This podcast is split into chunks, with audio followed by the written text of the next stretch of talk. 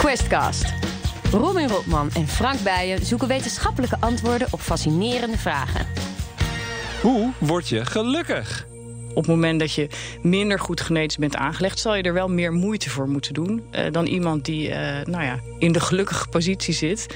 Uh, om met een beter pakket geboren te zijn. Welkom weer bij Questcast. Ik ben Robin Rotman en samen met mijn co-host Frank Bijen van Quest... ben ik eigenlijk wel gelukkig met een podcast die we elke twee weken mogen maken. En dat is natuurlijk logisch, want het is de allerleukste podcast van Nederland. Maar gelukkig zijn en, en gelukkig worden en blijven is natuurlijk helemaal niet zo logisch en vanzelfsprekend. Hoe doe je dat eigenlijk? Gelukkig worden. Dat bespreken we vandaag met een vrouw die erg gelukkig uit haar ogen kijkt. Mijke Bartels. Zij is hoogleraar Genetics and Wellbeing aan de Vrije Universiteit. Dat klopt, ja. Leuk dat je er bent. Dankjewel. Wanneer was jij eigenlijk voor het laatst ongelukkig? Nou, zeer kort geleden. Oh. ja, het is een persoonlijke vraag ja, hoor. Het is een persoonlijke vraag, maar ik uh, ben hier met de fiets gekomen. En uh, ik kijk altijd uit naar de zomers in Nederland. En ik ben uh, erg weergevoelig. Mm -hmm. Dus ik dacht, nou, lekker fietstochtje. Want ik heb niet zo vaak fietstochtjes. En, en toen kreeg ik een hele grote regenbui op mijn hoofd. En dan heb ik wel heel even een momentje van nou, dat ik echt niet gelukkig ben. Maar dat kan ik vrij snel weer resetten. Maar meestal dan ben je dan ongelukkig of ben je een bui dan? Want dat is, wat, ja, wat, dat is het probleem met de term geluk. De term geluk kan je gebruiken voor momenten. Een geluksmomentje en dus een baalmomentje. En je kan uh, het heel breed nemen en zeggen van nou, als ik over het algemeen mijn leven neem, dan, uh, dan ben ik gelukkig of ongelukkig. Ja. Ja, en als je over lange termijn praat, dan heb je het over grote live events. Uh, ik denk dan dat ik uh, het overlijden van mijn vader moet noemen, ongeveer een jaar geleden, dat ik daar ongelukkig van was. Ja. En merk je dan dat door jouw kennis over uh, geluk en gelukkig worden, dat jij beter met dat soort dingen kan omgaan? Of, of, of, of, ja, of is, is het voor jou net zo lastig als voor iedereen? Nou, um, ik denk het wel, want ik, ik ken de trucjes die men toe kan passen. En die heb ik natuurlijk allemaal geprobeerd. En ik ben erachter gekomen wat voor mij wel en niet werkt.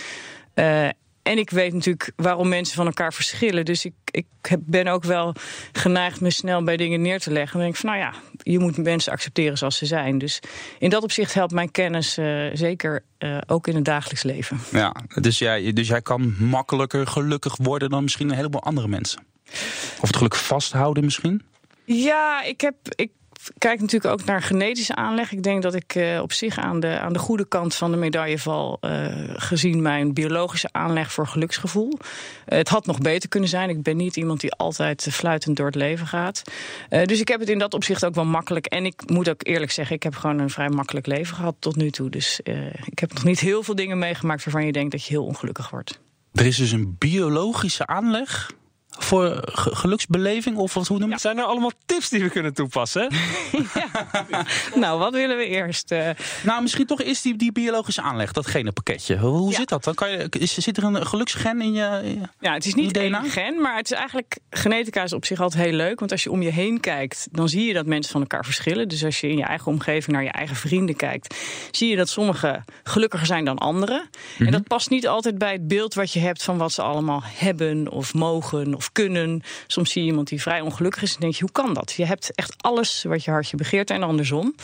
En voor heel veel uh, menselijke eigenschappen spelen genen ook een rol. Dus inderdaad, er zijn varianten op je DNA die verschillen in geluk tussen mensen kunnen verklaren. Maar suggereert dat ook een beetje dat, je, dat de mate waarin jij geluk kan bereiken, uh, dat dat ook afhangt van je DNA? Dus dat voor sommige mensen het geluk misschien niet eens is weggelegd? Is dat ook een soort sombere conclusie die je zou moeten kunnen trekken? Nou, het is wel zo dat de een uh, op een makkelijker pad zit dan de ander door zijn genetische aanleg. Maar als iets genetisch bepaald is, wil niet zeggen dat je het niet kan veranderen. Uh, dus op het moment dat je minder goed genetisch bent aangelegd, zal je er wel meer moeite voor moeten doen uh, dan iemand die uh, nou ja, in de gelukkige positie zit om met een beter pakket geboren te zijn. En hoe groot is die invloed van het DNA dan? Is dat hoeveel procent? Ongeveer 40 procent van de verschillen. Dat is wel belangrijk dat het om verschillen tussen mensen gaat. Komt door genetische verschillen. Ik kan niet uh, zeggen, en misschien kunnen we dat in de toekomst wel, hoeveel van jouw geluksgevoel door jouw genen komen. Want ik ken jouw DNA niet. Uh, en ik weet inmiddels meer dan 100 locaties op, op het genoom, maar ik weet ze nog lang niet allemaal. Maar er komt waarschijnlijk een moment dat ik ongeveer kan uitrekenen hoe. Uh, hoe hoeveel jij zou hebben of niet. Kan je wangslijm afnemen bij Robin? Ik weet niet of je een wattenstaafje bij je hebt. Ja. nou, zo, zo doen we dat wel. Ik ben zo eh. benieuwd of een haar uit zijn baard... of je kan zien waar hij nou, zit in het genetisch spectrum. Theoretisch eh, zouden we dat kunnen doen. Het is wel zo dat, eh, doordat we nog lang niet alle locaties weten, is de betrouwbaarheid van die uitkomsten eigenlijk nog veel te laag om daar een, een conclusie uit te trekken. Want wat belangrijk is, is dat jouw geluksgevoel een samenspel is van jouw genenpakket met je omgeving.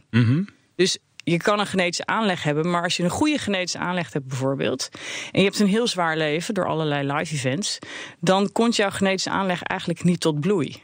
Andersom kan het ook zijn. Als jij niet zo'n goede genetische aanleg hebt, maar het zit je gewoon wel mee, dan kan het best zo zijn dat je je best gelukkig voelt. Dus de, de uitkomst, hoe jij je werkelijk voelt, is echt een samenspel van je genetische aanleg en de omgevingsinvloeden. En is het, van, is het eh, belangrijk om te weten hoe je genetisch in elkaar steekt eh, als het gaat over je geluk? Ik bedoel, zou er een toekomst denkbaar zijn waarin we eh, een keertje onze ge- genen laten checken, zodat je het weet? En wat, wat kan je daar dan mee? Nou, ik, ik denk zelf altijd. ik doe dit onderzoek met name omdat ik mensen wil helpen die zich niet goed voelen. Eh, daarbij kijken we nu, eh, als we denken aan preventie en interventie, heel erg aan. Nou ja, medicatie of eh, interventies. Als we op een gegeven moment weten dat iemand wel of niet een goede genetische aanleg heeft voor een geluksgevoel, zou je ook veel meer op die positieve interventies kunnen inzetten. Want als je die aanleg wel zou hebben, maar je bent het niet, dan kan je natuurlijk gaan zoeken van hoe kan ik dat gaan triggeren. Dus in de Ah. toekomst denk ik dat we het op die manier wel toepassen. Eh, we- het is niet de bedoeling dat we iedereen veel gelukkiger gaan maken. Eh, want mensen willen ook niet allemaal 9 aan hun leven geven. Sommige mensen vinden een 6 ook prima. Ja, het is misschien ook wel, wel goed om af en toe gewoon ook te ervaren dat het allemaal niet vanzelf gaat, toch? Dat eh, is ook een functie. Dat, je, dat mensen die, die zich altijd even gelukkig voelen.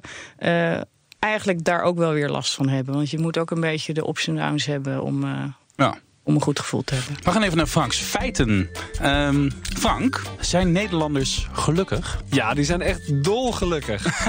in het Wereldgeluksrapport van de Verenigde Naties staan we jaar in jaar uit bij de wereldtop. In het onderzoek van dit jaar staan we op de vijfde plek.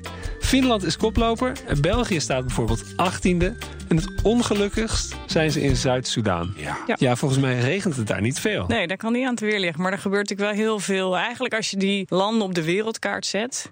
dan zie je eigenlijk wat je ook in het nieuws ziet... over eh, gebieden waar het onrustig is, waar oorlogen zijn... waar corruptie is. Dat zijn de landen waar mensen niet gelukkig zijn. Want die hebben geen vertrouwen in hun toekomst... of worden zeg maar, as we speak, bedreigd in hun bestaan. Dus dat, dat die lage landen is heel goed te verklaren. Heel belangrijk hierbij is dat we nu net doen of Nederland fantastisch is en heel erg hoog boven andere landen staat.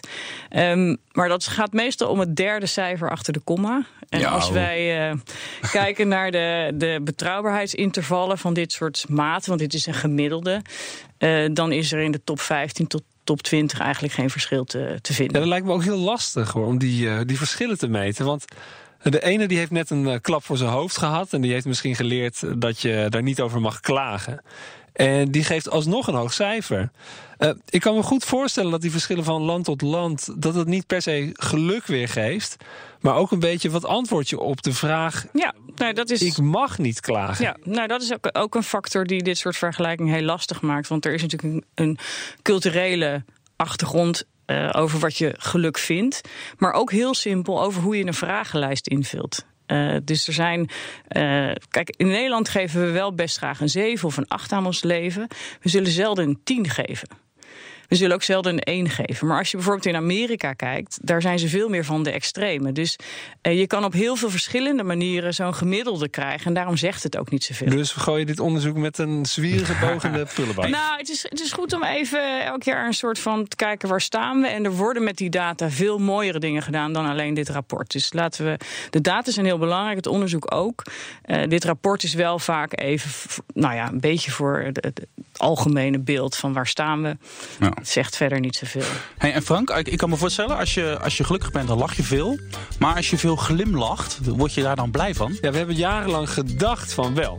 Als je een pen beetpakt met je tanden, dan gebruik je dezelfde spieren als bij glimlachen.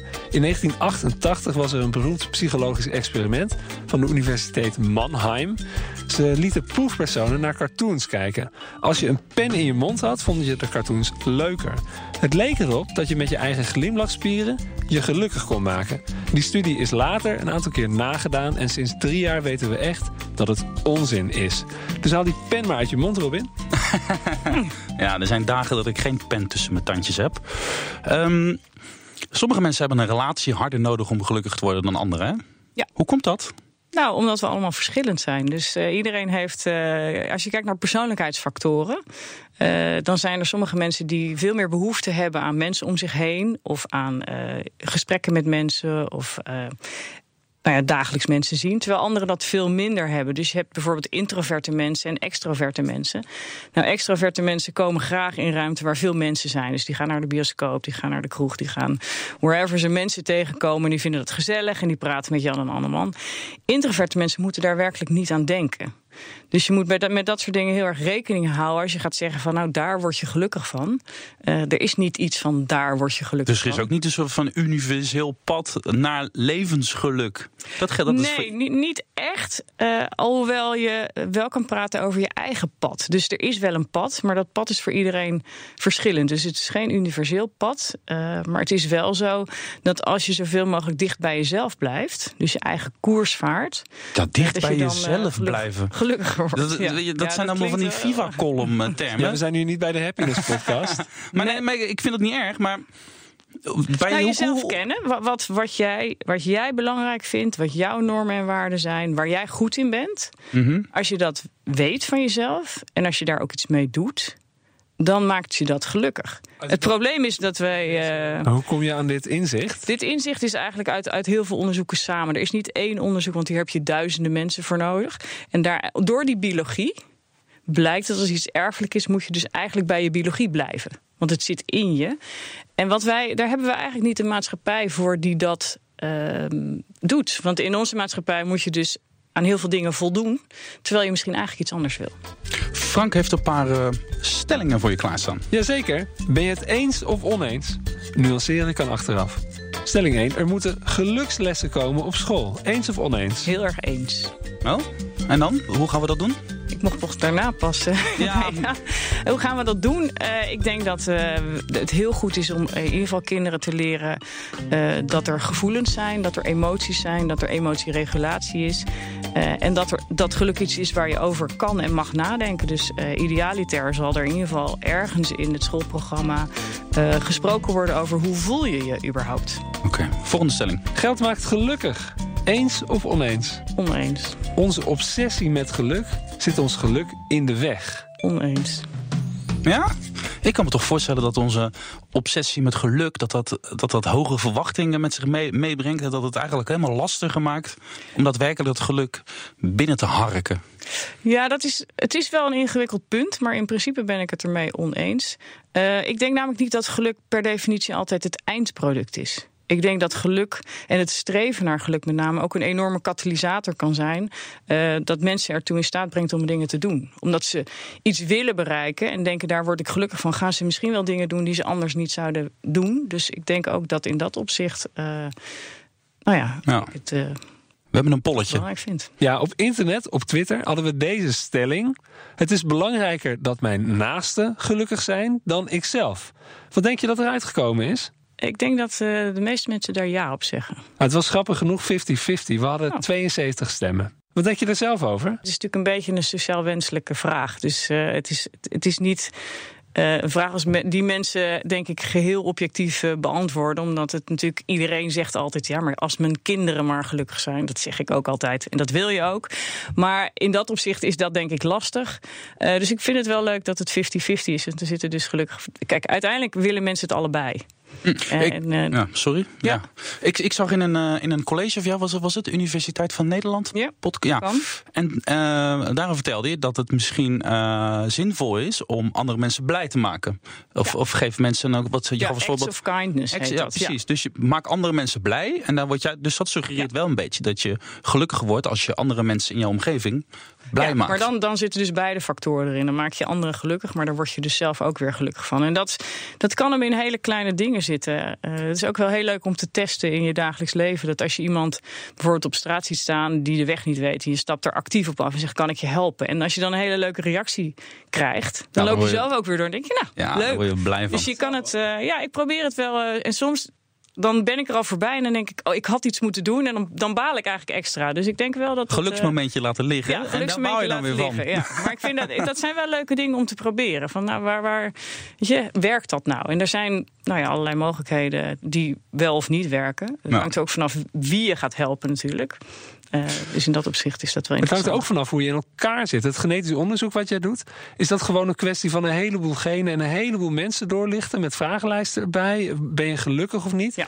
Dan weet je welke genen gelukkig maken, welke genen mensen introvert of extravert maken. Ja. Is dat wat je moet doen? Ja, dat doen wij. En wij doen dat natuurlijk niet alleen maar zelf. Dan werken we samen met eh, allerlei mensen over de hele wereld. Want je hebt het dan inderdaad over meer dan een miljoen mensen. En bij ieder mens zijn, eh, zijn er dan 8 miljoen genetische datapunten. En een geluksmaat gemeten. En dat is natuurlijk niet alleen door ons gedaan. Dat is op allerlei plekken in de wereld door allerlei onderzoeksgroepen gedaan. En wij verzamelen dat. En eigenlijk is de vraag dan heel simpel. Eh, op iedere plek hebben wij verschillende genetische varianten. Dus we hebben een locatie en daar kan je twee varianten hebben. En dan kan je zeggen van nou goh, is die variant wel of niet gelinkt aan geluk. Ah. En wat voor soort geluk dan? Dat is eh, nog een van de dingen waar we heel erg veel verder mee willen komen. Want nu, omdat je dus een miljoen mensen moet hebben vanuit de hele wereld, is dat allemaal verschillende manieren gemeten. Dus eh, eh, over het algemeen ben ik een gelukkig mens, ja of nee. Of een cijfer aan een leven gegeven van 0 tot 10. Eh, dat zijn allemaal dingen die leveren meetfout op. Ehm, en daarom heb je ook een miljoen mensen nodig. Want dan eh, heb je een aardige marge voor die meetfout. Idealiter, en dat zijn we nu ook aan het doen. We willen veel meer weten over verschillende vormen van geluk. Dus geluksgevoel, tevredenheid met leven, kwaliteit van leven. eh, leef je een zinnig leven? eh, floreer je? Nou, noem alle termen maar op. Die data zijn we nu allemaal aan het verzamelen. En dan kunnen we ook heel goed kijken hoe dat met elkaar samenhangt. Ja, leuk. Wat mij een beetje opvalt, hè, ehm, is dat, je, dat ik heel tijd hoor dat het geluk dat je dat uit je eh, van buiten haalt. Je moet weten wat je wilt. Dus je moet, eh, je moet jezelf kennen. En dan weet je eh, wat voor soort hobby's, wat voor soort werk, wat voor soort relatie je zoekt. En dat kan je gaan nastreven. En dan, word je daar gelukkig van. Als je jezelf kent en je weet wat je wilt. Nu zie je in veel spirituelere tradities dat ze zeggen van ja, nee, het geluk zit in jezelf. Het probleem is alleen dat we het buiten onszelf zoeken. Dat we de illusie hebben dat we het buiten onszelf. En dat zorgt voor een soort versluiering, waardoor je dus heel de tijd eh, alle, van allerlei dingen gaat nastreven. En allerlei problemen inbouwt, want de werkelijkheid is gewoon niet plooibaar. Dus je loopt constant tegen, alle, tegen je eigen voorwaarden aan, die niet, niet, die, waar niet aan wordt voldaan. En dan ga je lijden, daar word je ongelukkig van. Eh, is dat, wat, wat vind jij daarvan? Hoe, hoe kijk je daarnaar? Nou, ik denk dat wat ik bedoel met het zitten in jezelf is eigenlijk dat idee. Dus het is niet het, het zoeken naar de externe factoren. Dat is gewoon dat je met jezelf moet functioneren in een maatschappij waar je, waar je in zit. Eh, dus eigenlijk zit het in jezelf. eh, Als je ein- enigszins weet eh, wie je zelf bent en wat je zelf doet. Dus in principe sluit het daar wel bij aan. Wat ik wel altijd een beetje zie als vervolgstap in deze spirituele wereld, is dat dan er collectief wordt gezegd: je moet mindfulness doen of yoga. Ja. En daar zitten natuurlijk ook weer dezelfde verschillen tussen mensen in. Voor sommige mensen werkt dat enorm goed, voor andere mensen helemaal niet. Want dan, en dan gaat het je weer frustreren, omdat je dan op die mat ligt. Precies. En je denkt de hele tijd, wa- wat blijft het Ja. nou? Ja, en wat natuurlijk heel ingewikkeld is in, met tussen het zit bij jezelf of, of niet, is dat we natuurlijk in een maatschappij zitten waarin je best wel in vaste eh, situaties zit. Neem de kinderen in Nederland, die gaan naar school en het staat redelijk vast wat ze daar gaan doen. Dus daar is weinig ruimte, dat proberen scholen natuurlijk wel een beetje, maar tot uiting van wat je zelf leuk vindt en wat je zelf kan. Nou, dan uiteindelijk gaan eh, middelbare school is hetzelfde idee. Nou, en dan gaan toch heel veel mensen een vervolgopleiding doen waarvan ze denken, nou, daar kan ik een baan mee eh, krijgen. In plaats van te denken, wat vind ik nou eigenlijk heel erg leuk en waar ben ik goed in? En dat is natuurlijk allemaal heel makkelijk gezegd, want uiteindelijk moet je natuurlijk ook gewoon een baan hebben waar je mee je dagelijks leven kan eh, voorzien. Ja. Misschien zouden we aan die gelukslessen op school, waar je heel erg voor bent, Ja. dan ook een soort gelukstest kunnen koppelen. Zodat je erachter komt wat je leuk vindt. Ja, nee, ja ik doe altijd, als je iets doet, moet je altijd testen of het werkt. En dan denk ik, dat kan misschien veel simpeler. Lever je DNA in. en dan zien we bijvoorbeeld, Meike, dat je gelukkig wordt van ja, werken met mensen. Nee, ja, nee ik, ik denk, uh, kijk, we praten natuurlijk over iets heel complex. Dus het, het feit dat wij nu in relatief korte tijd al 100 plekken op het DNA hebben gevonden, uh, geeft een indicatie dat het er misschien wel 500.000, 2000 zijn. Dus het fenomeen is zo complex dat het waarschijnlijk niet met één zo'n testje kan. Misschien ooit, in de verre toekomst, in combinatie. Je DNA en een vragenlijst en een interview. Dat is natuurlijk allemaal weer heel veel werk. Maar dan kan je het wel als, als zeg maar toegevoegde waarde zien. En als je het over genen hebt, zou het zin hebben als je op een dag de meest invloedrijke genen kan aanwijzen en dat je die dan kan manipuleren? Nee, dat gaat uh, niet werken voor geluk om, om zeg maar aan te geven die varianten die we nu gevonden hebben, die verklaren minder dan 1% van de verschillen tussen mensen. Dus het zijn echt heel veel plekjes met een heel klein effectje. Um, dus we zullen niet in de designer baby-achtige sfeer kunnen komen. Gelukkige mensen brouwen. Ja, en het moeilijke is, de, de, die genetische varianten die wij vinden voor geluk, worden ook heel vaak gevonden voor andere dingen. Uh, en dat, nou ja, het laatste nieuws van de designer baby-ontwikkelaar is ook dat eigenlijk wat hij had gedaan. Uh, eigenlijk ook een heel negatief invloed had gehad op, uh, op kinderen. Dus ja. in principe uh, zijn er genetische varianten zijn niet zo specifiek dat je zegt: ik verander die of niet. Oké, okay, Maaike, dan toch help ons een beetje en de luisteraars. Uh, tot slot, uh, ja. misschien één of twee concrete tips in ons dagelijks leven. Hoe worden we gelukkig? Help ons een beetje. Je hebt alle aantal dingen genoemd. Hè? Je, moet, je kan misschien cadeautjes geven aan mensen en, en zo. Uh, ja. En je kan ook uh, jullie zelf leren kennen. Dus dat is concreet. Maar heb, ja. je, heb, je, heb je nog wat uh, houvast? Nou, je, je, de, de, de, eentje die toch voor, voor meer mensen werkt is Count Your Blessings. Dus dat is gewoon jezelf de tijd en de ruimte geven om ook echt af en toe te bedenken wat er wel goed gaat in je leven. Dat zijn ook hele leuke dingen die je ook weer met kinderen kan doen. Uh, uh, S'avonds bij het eten zou je op school ook kunnen doen. Wat gaat er nou wel goed? Want wij zijn zo geneigd om ons te, te focussen op. Nou, het, was, het was een rotdag. En als je dan terugkijkt, nou, dan had je misschien één vervelend gesprek. Terwijl de rest eigenlijk heel leuk was. En dat is iets wat je jezelf echt wel een beetje kan aanleren. Net als practicing optimism. Dus jezelf aanleren om iets optimistischer te kijken. Dat zijn dingen die je kan proberen. Voor de een werkt het wel en voor de ander werkt het niet. Dus dat is wel altijd een belangrijke toevoeging. Uh, maar dat zijn wel twee dingen waarvan ik altijd zeg: probeer het. Want het, nou ja, het kost niks. En wie weet werkt het voor je. Het is tijd voor de, onze ogenschijnlijk nutteloze rubriek, maar... Nutteloze kennis bestaat niet. Wat je nu hoort is het Doppler-effect. Dat ken je waarschijnlijk wel. Als licht, maar ook geluid uit een bewegende bron komt, dan verschuift de frequentie. Dat is in de 19e eeuw bedacht door de Oostenrijker Christian Doppler. De Nederlandse wetenschapper Christophorus Buys-Ballot die zei eerst zien en dan geloven. Maar er waren nog geen apparaten om toonhoogte te meten. Buys-Ballot die organiseerde een experiment langs het spoor tussen Utrecht en Maarsen met een, met een hoornspeler en met wat mensen met een absoluut gehoor. De hoornist blies een G-toon afwisselend in de trein en op het perron. En de toehoorders die moesten de toonsverschillen inschatten. Buisbelot die sloeg aan het rekenen en die kwam met een keurige formule. En zo bewees hij dat het Doppler-effect bestaat. Ik denk dat uh, Buisballot daar best gelukkig van is geworden. Ik denk het wel. Wordt ook nog veel gebruikt. Maaike Bartels, Dankjewel voor deze inzicht in geluk.